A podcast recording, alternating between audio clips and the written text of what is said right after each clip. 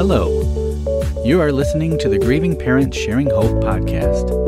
We are here to walk with parents on their unwanted journey of child loss, guiding them to a place of hope, light, and purpose, not in spite of their child's death, but as a way to honor his or her life. And now, here is your host, author, speaker, and bereaved parent, Laura Diehl. Hi, thanks for joining me today.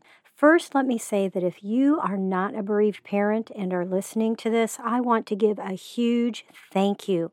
Thank you for taking time to find out how to be there for your friend or loved one in a way that most people are not. If you are a bereaver, this episode will help you know that you are not alone in the thoughts and the feelings you have in this area of people being there for you. Now, I just used a word you may not be familiar with, and that's the word bereaver. So, what or who is a bereaver? It comes from the root word of bereave. That root word is reeve. And if you were to look that up, it means to plunder or rob, to deprive one of, to carry or tear away. And I don't know about you, but this sounds like a pretty good description to me of what happened when my daughter died. And it doesn't matter the age of the child, that's how we feel. So when you put the PA in front of that, which comes from the word parent, and the OR behind it, which indicates a person who does something, you get the word bereaver. We are parents who've been deprived of our children, who were torn away from us through death, parents who are bereaved of our child. As I get started, I want you to know that I have been on this unwanted journey for over 10 years. And through our ministry, GPS Hope, Grieving Parents Sharing Hope, I have had direct contact with literally hundreds of other bereavers. So I think what I'll be sharing is pretty solid here. One of the hardest things for a grieving parent is to be with those who want to fix us by giving us advice. Things like, well, time heals all wounds. Or they give us a thought like, well, at least they're in a better place now. Or maybe a scripture. Remember, God promises to work everything out for our good thinking that this is supposedly going to make us feel better. The thing is, unless you can bring my child back, you can't fix me and you can't make me better. I want to give you a really good suggestion here, and that is if you have to start anything with the words at least, then don't say it. At least you have other children. At least you got to have your child for 29 years. At least you know where they are. If you have to start with at least, then please just don't bother saying it. Many times in the first week or so, as bereavers, we may appear to others as very strong. We may not break down much. We may bravely speak at the funeral of our own child, giving the appearance that were doing really well. I found myself in the line for, you know, people coming through to give condolences that people were crying on my shoulder. I mean, it was my child who died, but I was consoling other people. And like I said, it gives the appearance that we're doing really well. And people may even tell us, oh, you're so strong. I just couldn't go through what you're going through. Eh, like we have a choice in this. I didn't think I could go through it either. None of us do. Usually, though, we're pretty numb and we're living in the fog of autopilot. We know if we allowed ourselves to feel the full load of what has just happened, we would not be able to function. And that's exactly what happens when everyone else goes on with life a week or two later, and we're left with the shock that this is real and our child is never coming back. Most people don't realize the death of a child is considered a trauma. It's traumatic grief. And therefore, the parent, if you're listening and you know a bereaver, the one that you're wanting to help is dealing with traumatic grief. And often there is PTSD that comes with it, depending on how the child died.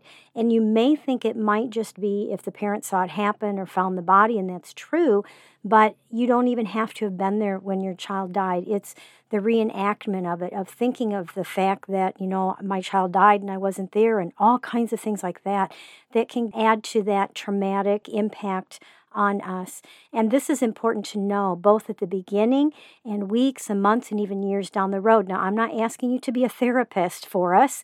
You can't be, that's beyond you. But you can be our friend, and we really need friends.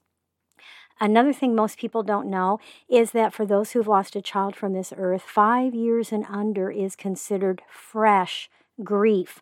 So please don't expect that parent to be back out into society, back to the way they were and living a normal life again for at least a good two or three years.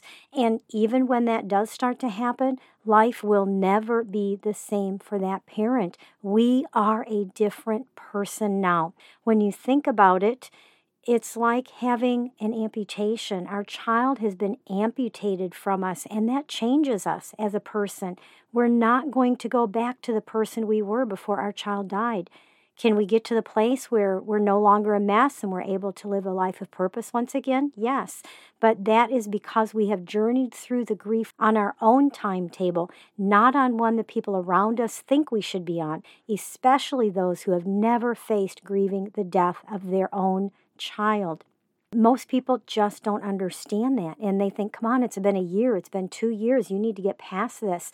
It's such a different kind of grief. And like I said, five years and under is considered fresh grief. So please give grace for that. And for us bereavers, we have to give grace to ourselves for that because I know me, it's I, I would just cry out to God, I just want to stop hurting so bad. When is it going to stop hurting so bad? And it takes a long time to work our way out of that suffocating darkness. Please be aware that we're going to have certain family events that will be just too painful to attend for it could be many years or maybe not at all. And we're going to have grief attacks that sneak up on us for the rest of our lives.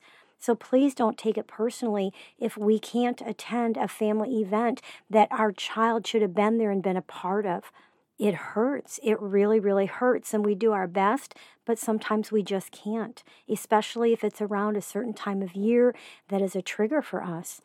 And don't be afraid to talk about the child who has died, thinking you're just going to hurt the parent more and make them start crying. Yes, we may start crying, but I guarantee you that we're already thinking of our child and we cannot hurt more than we already do. And even if it does make us cry, we would rather cry because people are remembering and sharing our child with us than cry because no one wants to talk about our deceased child with us. Another crucial thing is for grieving parents to connect with others who have been right where they are chances are pretty high that the grieving parent you know and love feels like no one understands what they're going through or understands the depth of their suffocating darkness that makes them want to leave this earth themselves. Even if it's obvious to you they still have so much to live for, a lot of times other their other children, we're not thinking straight, okay? Everything has changed in even physically. There are physical changes in our bodies and chemical changes in our brains, and our immune system is compromised. It affects every part of our life. And I know for me, I didn't want to be here anymore. I had four other children. My daughter's daughter, who had passed away, my granddaughter. I had another granddaughter, a wonderful, loving husband. I had an international children's ministry that I loved but I just didn't want to be here anymore. I did not see how I could live a future without my daughter in it. And it's not that I was suicidal. Some are, but most of us were not suicidal. We just don't want to be here anymore. And we beg God to just take us. Just, you know, I don't want to wake up tomorrow. Those are just thoughts that we have because, like I said, it's such a dark place, you can't see your way out. And you can't imagine living the rest of your life in this kind of darkness. Remember, this is traumatic grief, and things won't make sense, even to us, in our grief. Timing is important, but for most grieving parents, the sooner they can get connected to other bereaved parents who have been in that place and are further down the road and can be the light and the hope they need, then the less isolated and alone they feel, which is needed to move toward getting a place of hope and light and purpose once again. I know some people have the thought, just tell me what to say or what not to say. And if that's you, I will have a link in the show notes where you can request a free PDF of eight things not to say to a bereaved parent. And then it also has some things to say that are helpful. Unfortunately, our culture does not handle grief in a way that is helpful to those of us who have faced a deep loss. They often see it as an event instead of the process it is, which can take weeks and months and years to not be deeply affected by that loss, especially the death of one's child, and it doesn't matter the age of the child. Most people push us away as our continued pain and tears make them uncomfortable. And we're told we should be over the death of our child by now. It's like just stab us in the heart and twist the knife, please. It's like you're saying, just forget about your child. So we learn to wear a mask and to say that everything's fine. Now, I did mention something, and I want to come back to that. Physically, there are changes in our body we have a compromised immune system causing us to pick up sicknesses easily. Our brains go through chemical changes causing us to be easily confused and klutzy and extremely forgetful. Emotionally, we're very raw. We're easily upset, erupting suddenly into tears or anger. People around those of us who are in deep grief need to know how to allow for these things, especially the things that are hurtful to us that are said and done. And all of this for someone who's lost a child is for the first three to five years. Now, I know being forgetful, it's one of those things, oh, yeah, I, I forgot where I parked. Yeah, I do that too. Ha ha ha. I'm telling you, it's like I, I remember walking out from a store once and I didn't know where my car was and I didn't even have any information in my brain to pull from to find it. I didn't even remember what door I walked in. I didn't remember driving to the store, much less where I parked. And I wandered around the parking lot crying, trying to find my car. So now, even 10 years later, I will park in the same area of a parking lot so that I know where my car is, at least where to wander if I forget. I remember eh, driving somewhere and all of a sudden I forgot where I was going. Literally, I could not think of where I was going and I had to pull over to the side of the road and pull up my calendar to see if it told me where I was supposed to be going. Those kinds of things are common and they're scary to us. And this is surprising to most people because we do put on this mask and pretend like we're fine around other people because they don't have an open door to see behind the mask that we grieving parents are eventually we're kind of forced to put on for others. And we you know we look fine to the world out there and then we go home and fall apart and we stay in bed or we cry all night. And since it becomes our duty to make the people around us comfortable with our pain isn't that strange? It it is. It's like we we feel like it's our job to make you comfortable with my pain. And so we become experts at fooling those around us into thinking we're strong and that at some point we're okay and we've pretty much forgotten about our child, leaving them in the past like everyone else has. Obviously, that just doesn't happen. And what that means is that as grieving parents, we do a really good job of shutting others out of our world of darkness, confusion, and suffocating pain. Unless you've lost a child, you probably have no idea how many tears still fall years later and how painful it is to feel like no one cares or remembers that our child once lived here on this earth. Recently, I asked on our private Facebook page who has had a non bereaver be an incredible person to lean on. What specifically did they do or not do that was such a help and a blessing to you, and has it been ongoing? And I want to read some of their responses to you. Someone says, one friend sent a card every month on the date of our son's passing and on special occasions, small gifts. On the first anniversary, she gave us a feather she had commissioned with some of his favorite things painted on it. Here's one. I have a wonderful friend. We started off as coworkers but became very close. She held me as I cried, never told me to get over it, and has always been there for me. She's told me if all I can do is cry, she'll listen to me cry. I couldn't ask for a better friend. I have a friend who wrote out scripture cards she thought would minister to me with purple pen, my daughter's favorite color, and gave them all to me for our one year heaven anniversary. And she tied them with a purple ribbon. Now, my personal note on this one I recently wrote a blog on the best Bible verses to share with a grieving parent, and I'll link to that in the show notes as well. But let me just say here that if you do something like that, make sure the verses are not all about getting the victory.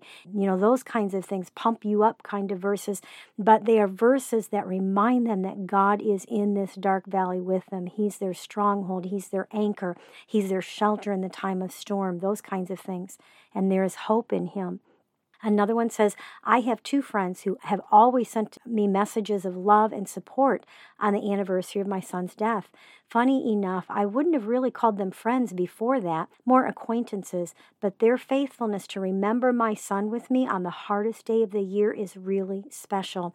By the way, it's been seven years so far, and they have not missed a single one. Also, the gift I cherish most is a scarf made by a childhood friend of my husband's.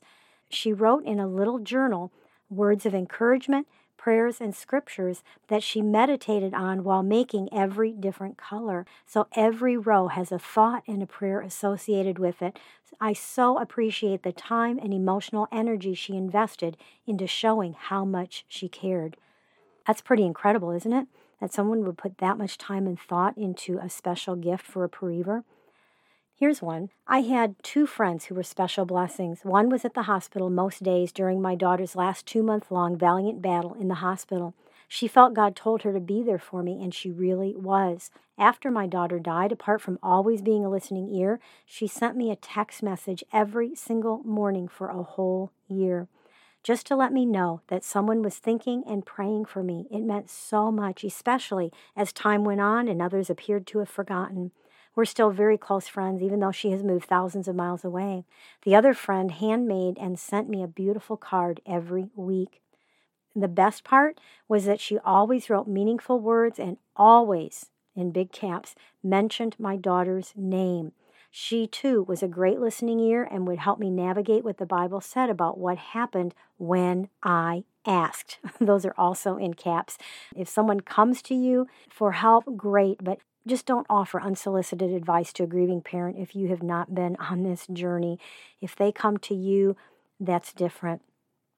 Another one says, My beautiful best friend talked to me for over an hour three times the week my daughter died and several other times the weeks following. Even though she's extremely busy and works long hours, she still made the time. She hardly knew my daughter, but she has gone through this pain with me. Caps there, big caps.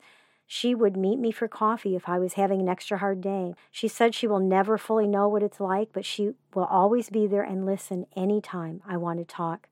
She also made a large donation to charity in my daughter's name and gave me a locket with a picture of my daughter that I cherish and wear every day.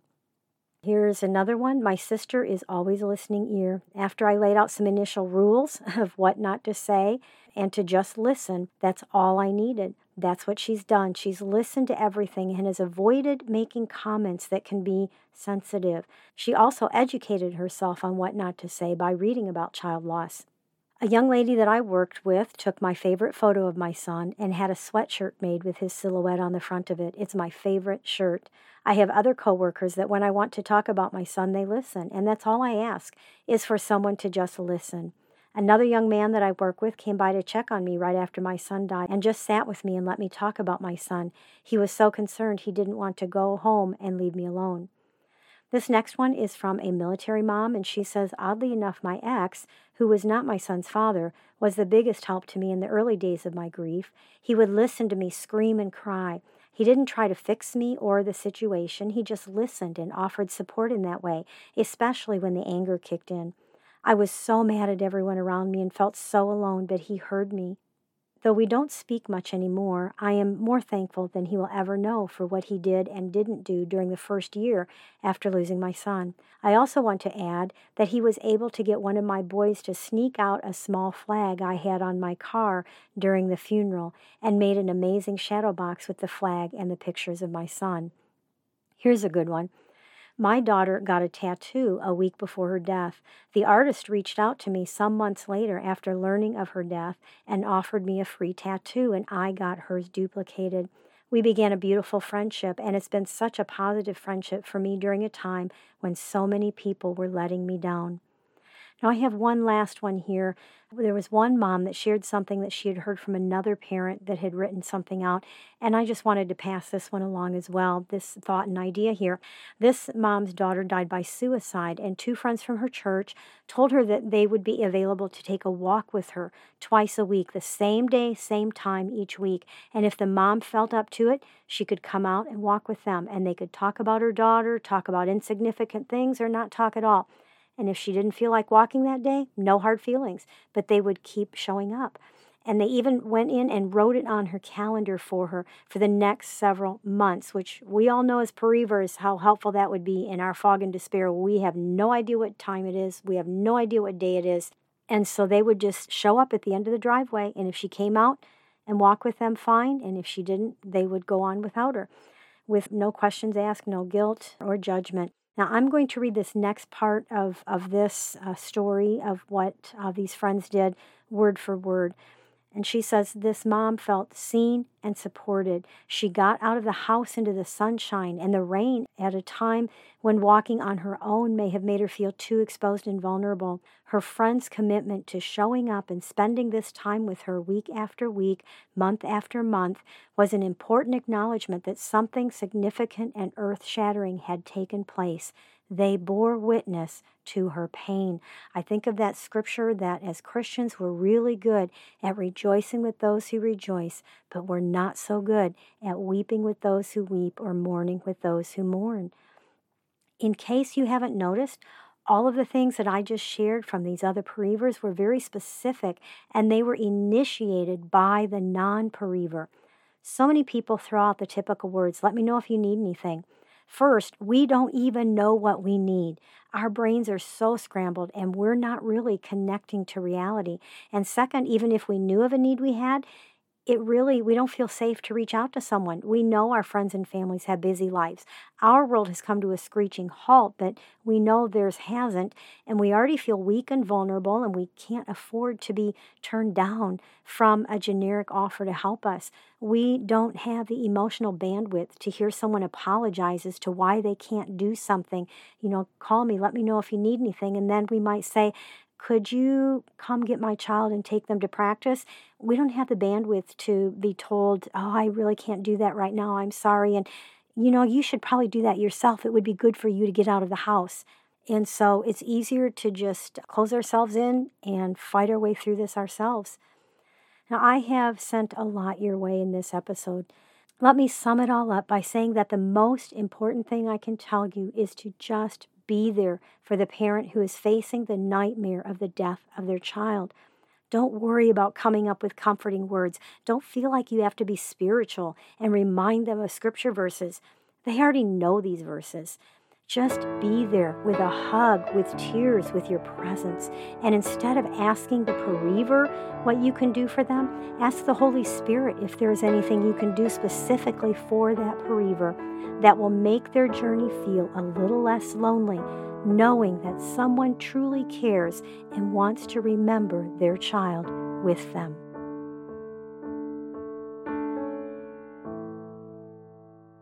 Hi, this is Dave, Laura's husband.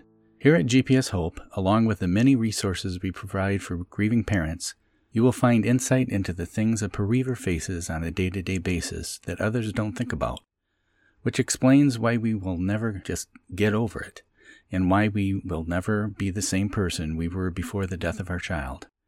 You will find out why bereaved parents often isolate themselves even many years later Knowing these things is critical for the long term support of anyone who is in long term grief, and the best way to be informed is to enter our world and be willing to help carry our pain, not try and get us to pretend it doesn't exist. Laura has written several award winning books.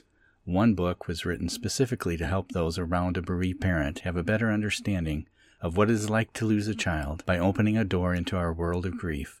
Come Grief Through Our Eyes gives a greater understanding of our struggles through the eyes and words of dozens of bereaved parents, and based on this knowledge, gives specifics on how to offer true comfort and strength. All of her books can be found on the website or anywhere books are sold.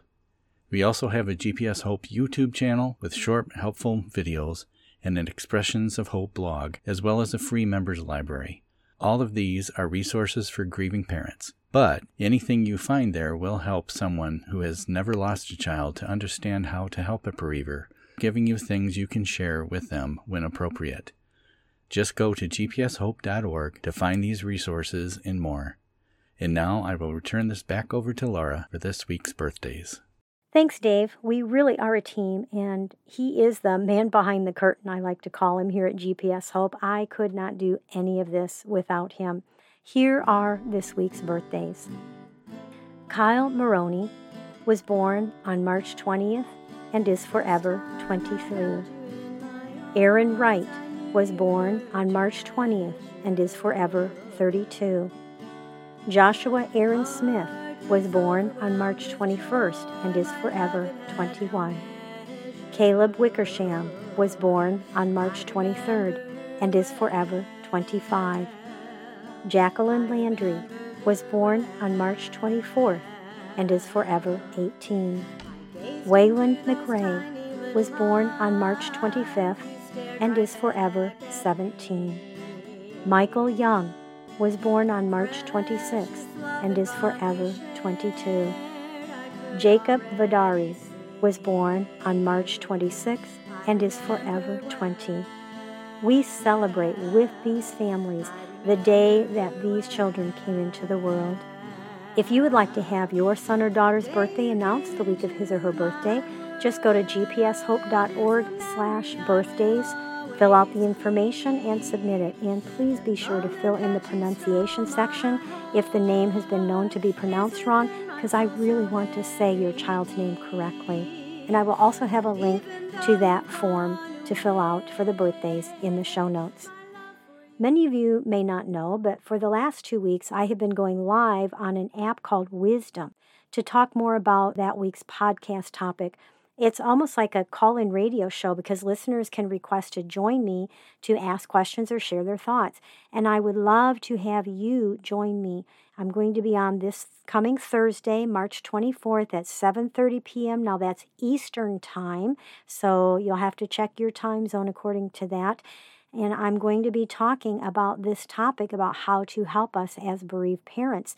Now, I will share the talk on our private Facebook page that is only for bereavers, which I will put a link to in the show notes. If you request to join this private page, be sure to answer the three questions or you'll be declined. And you'll be able to listen in that way on the Facebook page, but only those who are on the phone app will be able to get on and talk with me. And right now, unfortunately, the app is only on Apple on iPhone, but it is coming soon for Android phones. So don't forget, put it on your calendar for March 24th, 7:30 p.m. Eastern Time zone.